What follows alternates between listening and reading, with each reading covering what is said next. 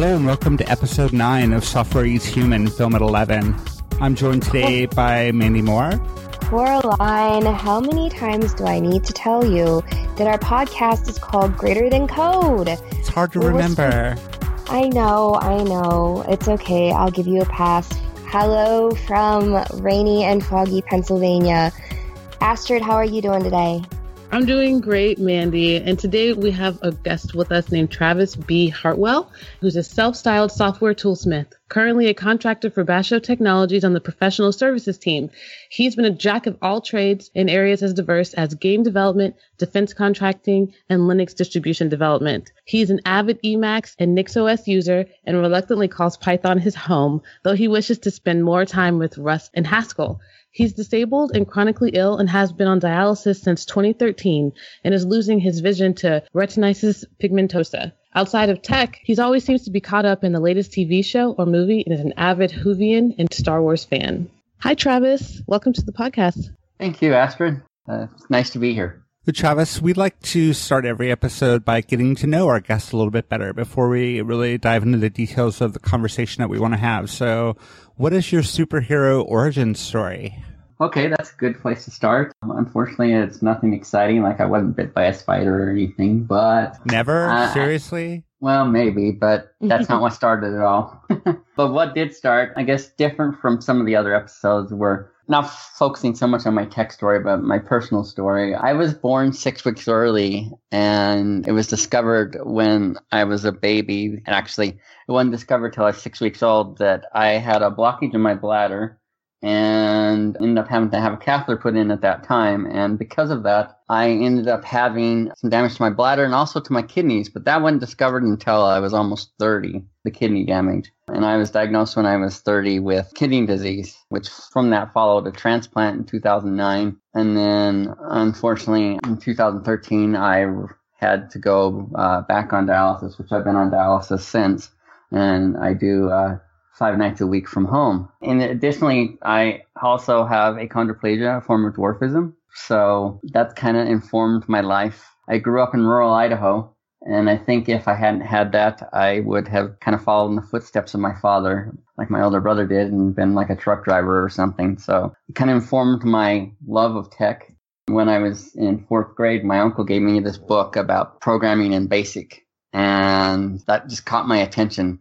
Oh, this is how you make the games that I play on the computer in my classroom and stuff like that. And I found a home, and I've been in tech ever since and been the one that everybody's gone to for help. And so in college, I was introduced to open source and been involved with open source work since then. I worked at Canonical for a while. You talked about being inspired or being interested in learning BASIC because that was how the games that you played were made. Did you start out making games? Just simple things. Yeah. You know, like way to impress my friends in class, you know, like, hey, look, I made this game, you know, that asks for your name and you can play a guessing game and whatever, you know, that sort of thing. But a lot of it was, well, let's just see how to set up this or how these menus things are run or how to disassemble this and things like that. So that was back on an Apple II. When I got into junior high, I got to use PCs, and so I got to learn about DOS and then using debug.com to change like command column and things like that and really understand how things work. And you know, it's funny, I never really did a lot of game development. That's just kind of what got my interest of, oh, this is how this works. Then I ended up, my first job out of college was game development, so this kind of happened. So, Travis, you said that you grew up in rural Idaho, right? Yes. Did you ever have any other people around you who were also doing tech like you were? No, not really. By the time I was in high school, I was the one in my community that knew the most about computers, even more than my teachers. And, you know, I'm of the age I didn't have the access to the internet till I was a junior in high school, and I was like the first one in my community to do so. And so I learned everything from books and magazines and things like that. So I did not have any mentors or anything around me to help me with that. I just happened to, you know, like I said, originally get that book from my uncle that he found and just teach myself. Are you completely self-taught, or did you go to college for computer science? Yeah, I went to university. I went to Utah State University studying computer science. So, and I did, you know, graduate with that degree. It took me a little while, but it was interesting. You know, I am self-taught, and it was just such a divergence going into that from like the community and the family I grew up in. And I think honestly, and you know, I guess my purpose for being here too, my disability is what informed that, because I didn't have the same options necessarily that others did. You know, like my grandparents were farmers and ranchers. My brother spent a lot of time out with my grandparents and my dad out on the farm. I couldn't. And so I found something else to spend my time with. It's really great that you found an outlet for your creativity and your intellectual curiosity. Yeah, no, and I'm glad I did. And though I admit I'm jealous of those who grew up now who have like the internet and so forth to see the world more than I did when I was a young teenager, because it was limited. You know, it was like, okay, next time we go into, I always said go into town, the nearest city was an hour away. And to go to the bookstore to buy something or buy the next latest magazine or whatever, computer magazine or something, so I could learn more. No, it was like limited. And so I was really hungry at that time, I think, to learn something and to be beyond the limitations I felt.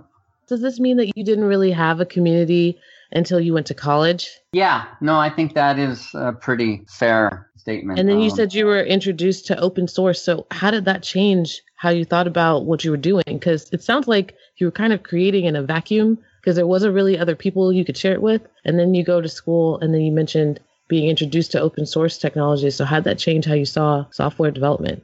I think it truly did inform who I was, because, you know, as I learned more about computers, I got fascinated with like the C language and Unix and things like that, which of course then I learned about, oh, wait, there's this Linux thing you can install on computers. And then, yeah, with my sophomore year of college, as I learned more about it, there was a group formed at my university, a new Linux and free software club being formed. And I got involved and ended up being one of the founding members, and, you know, with friends and classmates. And, hey, you know, it's not just because it's just cool tech. There's a reason behind it. And that, you know, I came to understand the ideals of free software and understood how it connected me also with other people. Like, because of that, I've been on IRC every day since, you know, like 97. No, 98, because that was where my community was. And it's like, finally I had people to talk to that understood the things that I understood and liked the things I liked. And it kind of opened up the world for me.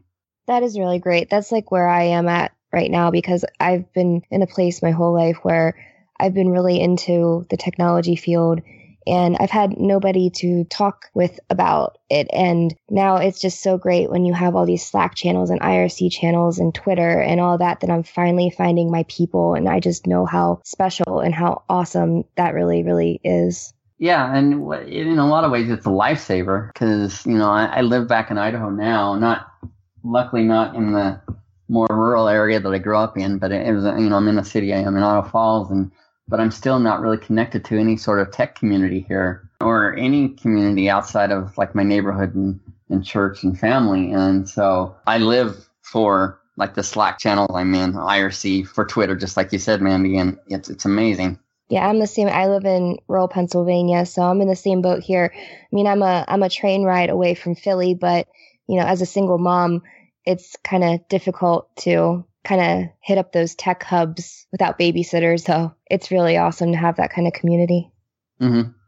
So, Travis, many of us do not work with disabled people or chronically ill people in our day jobs. Do you find that you're sort of held up as an example of what it's like to be a person with those sorts of problems, and you find yourself having to kind of explain yourself over and over again? Yeah, I think I definitely do get that. Like I mentioned, I've been on dialysis since 2013, and there was actually a period of about 4 years where I didn't work because of my kidney disease and how it affected me. And so I've just been back to work for the past year, and most of my interactions with colleagues and so forth started out honestly explaining, hey, well, this is where I am, because I only work part-time at the moment, and having to explain why, you know, my hours are limited or so forth, or why I'm not always available. And sometimes, you know, it's easier to explain things like using analogies and stuff, because I do explain, like you said, explain it over and over. And one thing that I've liked online, and I think a lot of chronically ill people like myself use, is there's this thing called the Spoon Theory. It's from a website called But You Don't Look Sick. And I'm not sure how to pronounce her last name, but it's Christine Miserandino, I think is how you pronounce her name. So her spoon theory thing is the author is a woman who has lupus, another illness that really affects people. And she was trying to explain to her friend how it affects her life. And they were out to eat, and so I think that's why she used spoons. She grabbed a bunch of spoons and said, imagine this is like your capacity or like your energy for the day. And given what you have to do in a day, each thing takes a spoon. So it's like kind of maybe for those of you who play role-playing games or something like that, like your energy count or whatever. Depending on how you're feeling, some things may take additional spoons or whatever. Most people who aren't ill, it's pretty easy for them to do their normal 9-to-5 schedule or whatever. Like I mentioned, I do dialysis, and I do it at night, hook up before I go to bed, and unhook, in the morning when I wake up. And sometimes my dialysis session doesn't go very good, and it wakes me up in the middle of the night and so forth. And so my day starts with me being exhausted because of that. And using the spoon theory, that means I have less spoons to work from. But also because of the dialysis, I have more things I have to do. I always try to explain to people, on your average day, you do things like you bathe, you do your grooming, you eat, you exercise, whatever, all these things that, a normal person does to take care of themselves. Well, in addition to all that, I have my medication I take. I have to set up and take down my dialysis machine and clean up that. And I have to take care of my dialysis catheter. I have to do all of these things in addition to what, quote unquote, healthy people or normal people use, and it kind of limits the amount of energy I have. And then if I've had a bad night, by the time I get into work and work for an hour, I'm exhausted. And so I have to explain to my coworkers that, hey, I just don't have the energy to do this specific thing at this time. And luckily, I'm at a company at the moment that's very understanding, and I can explain it. But I've had to explain it to pretty much every coworker. Hey, I don't have the energy because of this or whatever. And yeah, so it's typical for you to wake up every day and start off with less spoons than a typical healthy person would have. Yeah, exactly. And if you wake up late, you could probably afford to, skip taking a shower or do whatever you have to rush to do to get to work. There's certain things that I can't skip taking care of my dialysis stuff because it's what's keeping me alive, Mm-hmm. And so I already have things that my energy has to be devoted to, or I won't stay alive, I just don't flat have the energy to do certain things, or people with different illnesses have different things. Like the author of this post that I referenced, she has lupus, and so she's talking about days where her hands are in a lot of pain, and so it's hard for her even button a shirt or something like that, and so that affects even how she gets dressed. And I think most people don't even think about, well, if you haven't had trouble doing that, how can you maybe type to do your work or whatever, And so it's have to be able to be aware of the other limitations other people sometimes have in this. So is it kind of a day-by-day thing where some days you're going to have more energy than others, and how understanding are your coworkers about that sort of thing?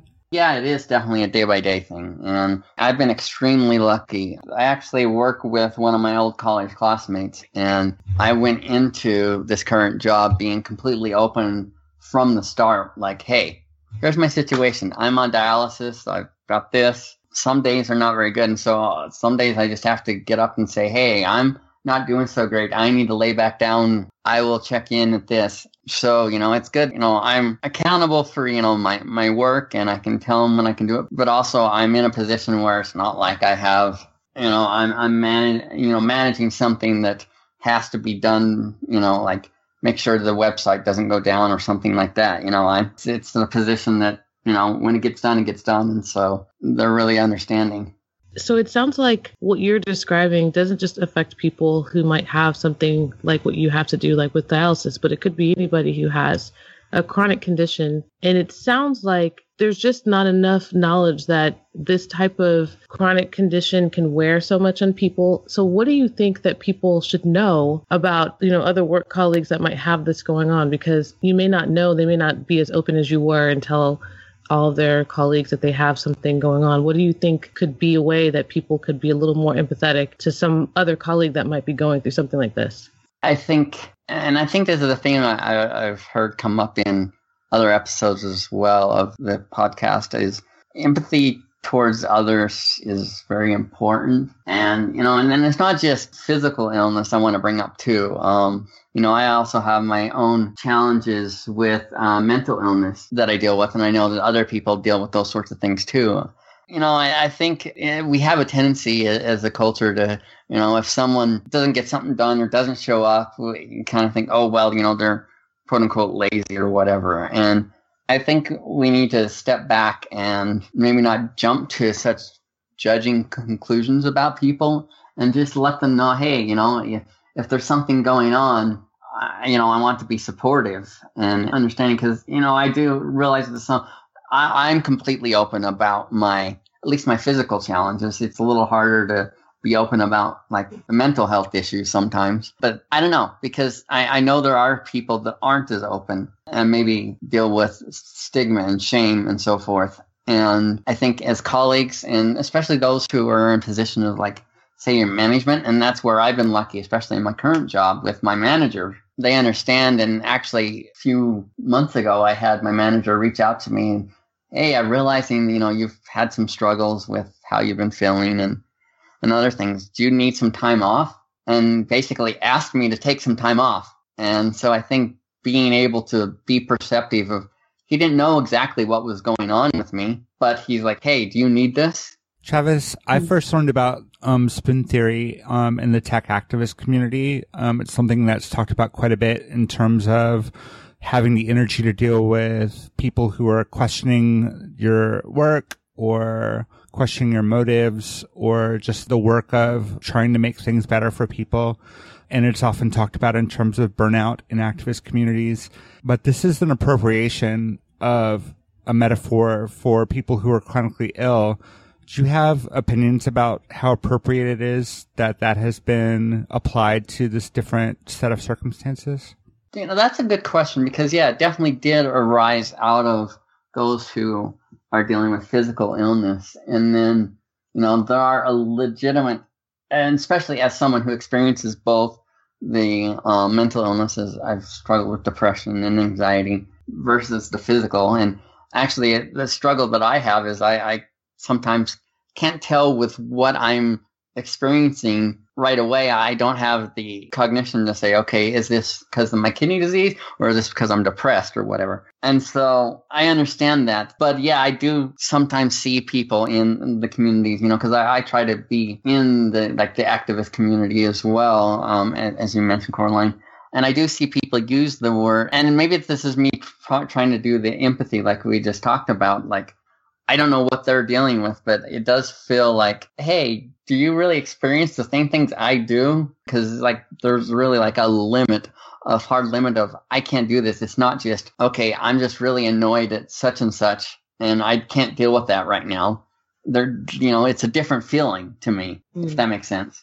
And so I think sometimes we need to be very careful that we don't put ourselves in the same position, you know, similar to as I understand that, you know, I've received some discrimination in my life, you know, in some ways. And like I said, I have dwarfism. I'm only 4'6". I think that's 1.3-ish meters or something like that.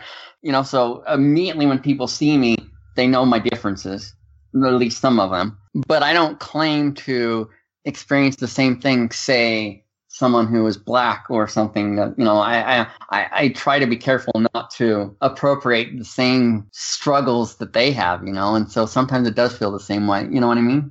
Definitely. I'm really glad that you shared that because I have myself talked about, you know, not having spoons to deal with situation X. And the last thing I'd want to do is appropriate a metaphor that's more appropriately used in a different community. So before we get to our next segment, we're going to take some time to thank another one of our $10 level patrons, Francisco Jose from Barcelona. Francisco is a programmer and an amateur ukulelist.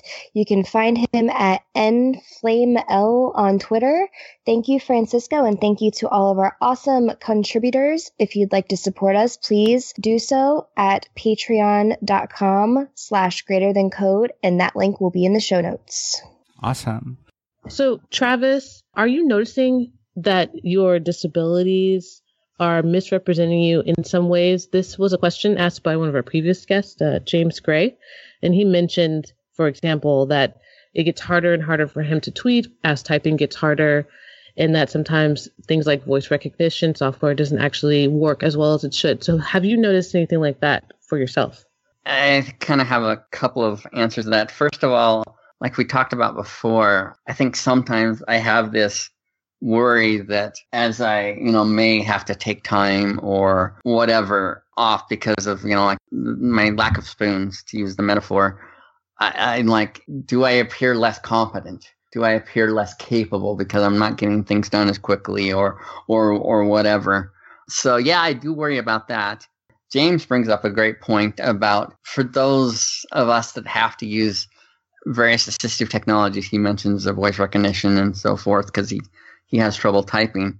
I'm lucky at the moment. I don't have to use, as mentioned in my bio, I'm losing my vision. I've just lost a lot of my peripheral vision, but I'm not enough that it's affecting my computer use other than that I have to have maybe just a little bit larger fonts.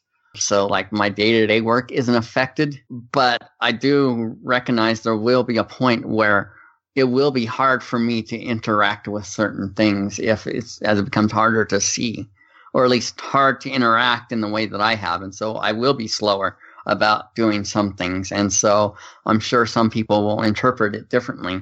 And so I do worry how people will perceive it. But I also see even an example, I remember I was using a particular, I think it was a blogging service or something I used. This is like 5-6+ years ago. And just the way they designed their web page, that if I increased the fonts a little bit so I could see it, the page was unusable just in their web design, and made it so I had a hard time using their service. And this was me just using the web normally. This is not using a screen reader or anything like that. And I'm like, how much as developers think about these sorts of things when we're designing, like how accessible they are if you increase the font size or use a screen reader or whatever, and how that limits, otherwise capable people of interacting with the world. Do you find that happens often, that you'll be trying to use a product or a service and it's just outside of a certain bounds, it's just not useful for you, even though you're not doing that much to change it? Definitely. I mentioned that blogging service, and another great one is there's, a lot of virtual reality stuff going on right now. And I recently got Google released their Daydream View, their, I think it's $80 headset that goes with their Pixel phone. And I got one free because I pre-ordered a Pixel phone. And so I was excited to try it out, but I can't really use it. My vision, I use glasses, but it's not corrected to 20/20 because I have cataracts as well. And I just could not see well enough for it to be a pleasant experience at all.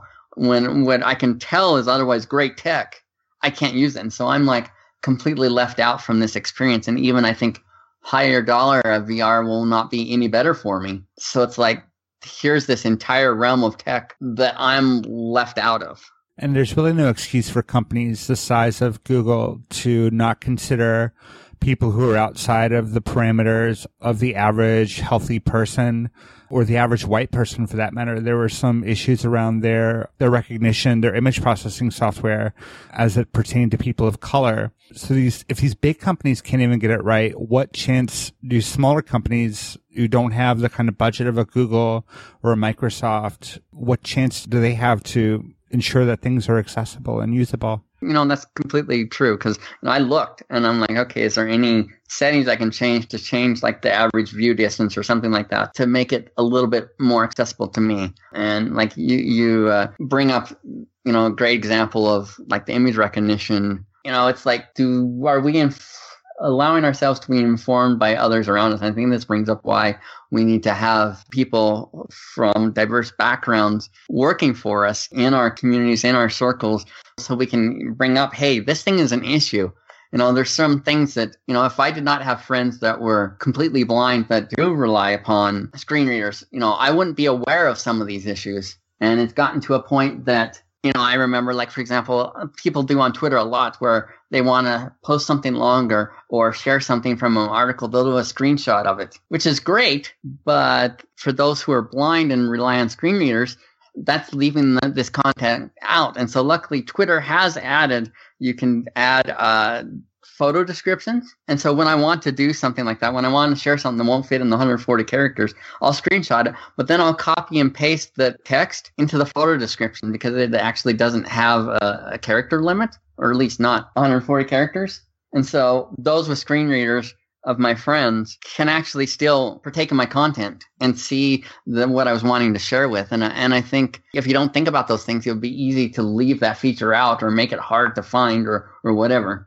So if you are building some sort of software or some products, what is a good way to get started thinking about how different types of people are going to interface with your work? First of all, I think you need to have a question of just look at who you have on your team or who you're developing it. Do they all look like me? Do they all think like me?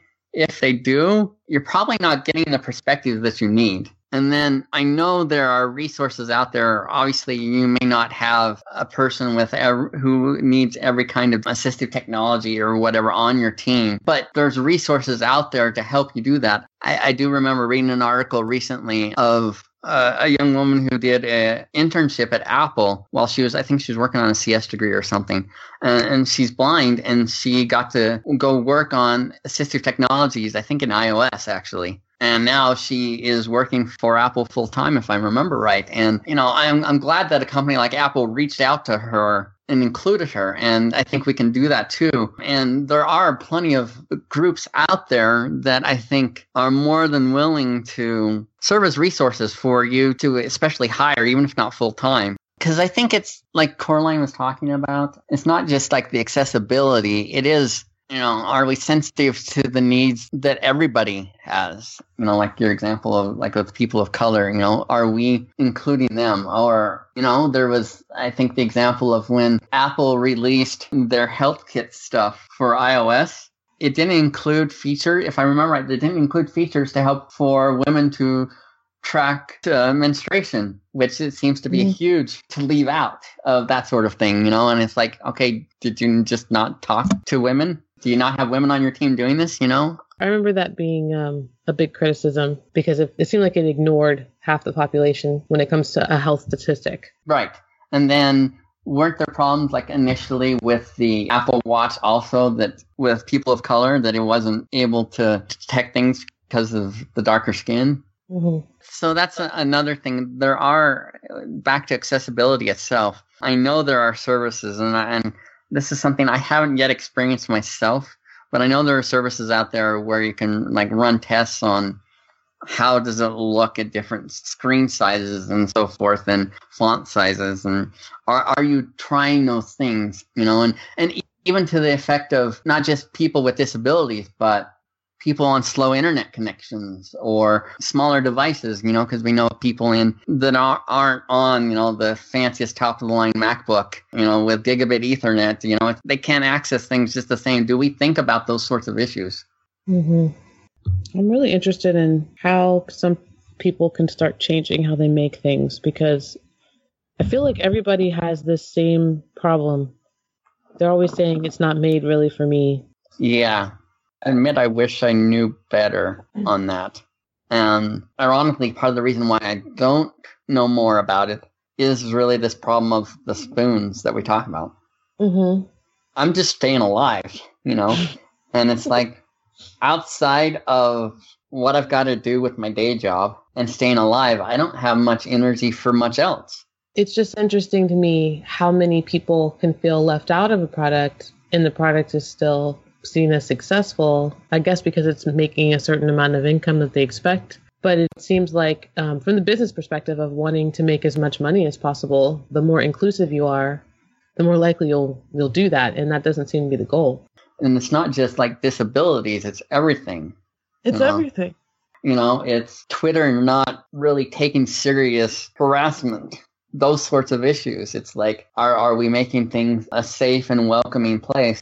And not only that, it's like, is it even usable? Like, it's inaccessible to people whose condition is slightly worse than mine. You know, I can see myself within 4 or 5 years not being able to use some of these services. You know, there's a lot of talk about this, not only in terms of somebody who has a particular disability, but also just in expanding the internet to different parts of the world where people haven't had, you know, fast internet service. And then how are they going to use the services that exist? And There's just seems to be no thought put in place of how does somebody use Twitter who's not in a Western country? How are they going to use it that's different? They don't seem to be researching that or thinking about that or trying to understand the implications of that. Mm-hmm. So, Travis, we had some great questions from the patrons who are in our Slack. And I should mention that if you want to get in on the Slack community, that you can donate as little or as much as you want to on our Patreon. We had a question from Ryder Timberlake, who said he has a Buddhist friend with Marfan syndrome who's told him that the knowledge that he could die at any time has been tremendously beneficial to his practice. And Ryder's wondering if you have any thoughts on how your disability and health challenges have positively impacted your life. You know, if it weren't for my disability, I honestly believe I would not have the career I have today, because I probably would have just followed in the same vein of everyone in my family and community and been a farmer or truck driver or whatever. And not that there's anything wrong with that. I see my brother and dad get joy out of their careers, but I would have not have seen the world in the same way. Realizing my own situation has helped me gain empathy with others, I think, because I realize not everyone understands me. And so I'm like, well, what don't I understand about others? You know, because other than my disability, I'm a white, straight, cisgendered man from America, about as privileged as it can get. But I think my disability has helped me to realize, hey, there are people with differences. And so I've been able to open up and learn from and become great friends with people who are completely different from me, in all, you know, whether they be of a different race or from somewhere else or transgender or whatever it may be. And so I think that's the biggest thing it's given me, is just a perspective of openness to the world, because of I've always felt different. And so I felt open to those with differences different to me as well. We have another question from Craig Buchek. He said it's hard to imagine how he'd cope with all of that, that being having a disability such as your own. He wants to know about the coping mechanisms that you use to just deal with it all. Is there anything specific that you do on a day-to-day basis or even every now and then to just make life easier on yourself? That's a very good question. And actually, in Slack, he also mentioned, like, he defined himself by his work. And that was a huge issue for me too, because also right around the time that I stopped working because of my kidney disease, I also got divorced. And I had, at that time, you know, if I was to describe myself at that time, it would be like, I'm married, I have a puppy, I'm a computer programmer, you know, I was defining myself by all these things. And all of a sudden, in the process of about a year, I lost all of those things, you know. And I'm not going to lie, it was hard, and it's still hard, because I saw myself, I'm like, what is my identity anymore? Because, you know, I did not work for a large amount of time. And really my coping mechanism, what can I say? I've taken up meditation, and that's something I do. Kind of actually related to my answer to the last question. The hugest thing has helped me is by learning about other people. Twitter has been a lifeline to me these last few years. And as I have learned about people so different from my experiences, I've seen the world in a different way. I've gained empathy for greater things. I've become part of communities that have been some of my closest friends are. And so by being able to reach out and have part of those communities that may not maybe understand exactly what I'm going through, but have compassion, has helped me, I think, is the biggest thing.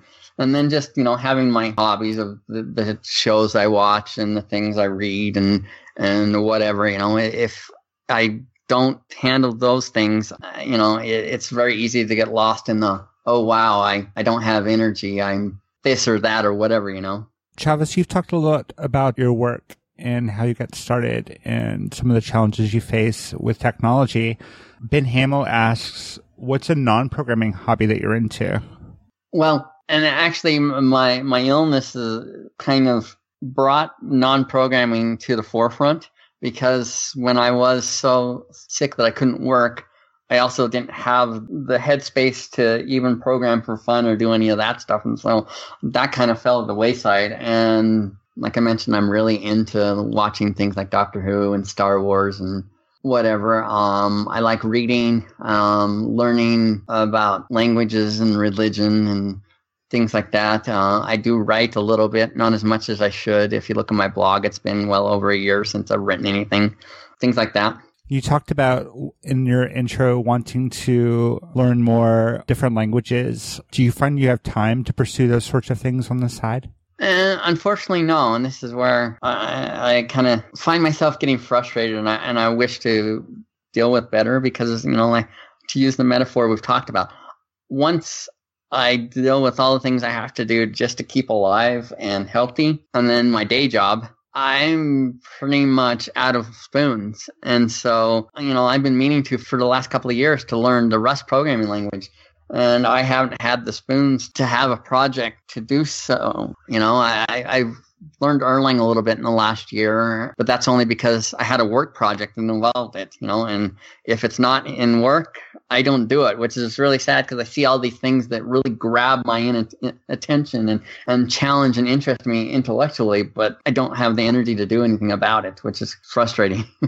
We have a question from Jeg2 who asks, what's one thing you wish unknown strangers you encounter in public knew about you?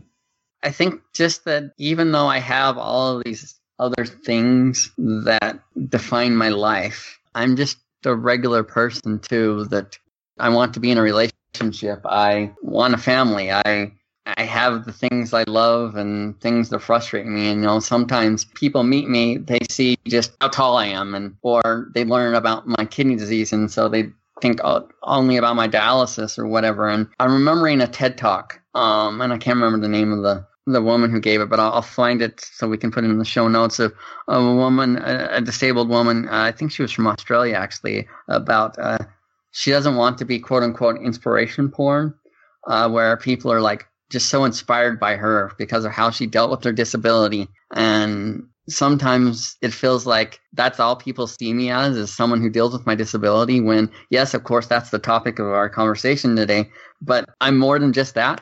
You know, in high school, actually, in my English literature class, we studied the story, I think it was the Red Badge of Courage. I think it was a story set in like the Civil War time or something like that.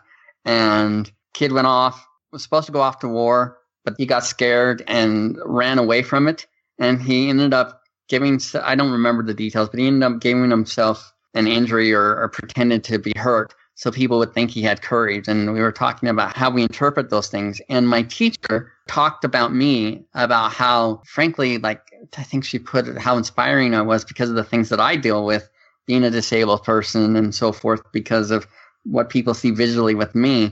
And I remember just being quite frustrated because it's like, I don't think I'm doing anything remarkable. I'm just living my life, you know? I don't think I was quite aware of how different I was at the time, or how different I had to, things I had to do to cope with my differences.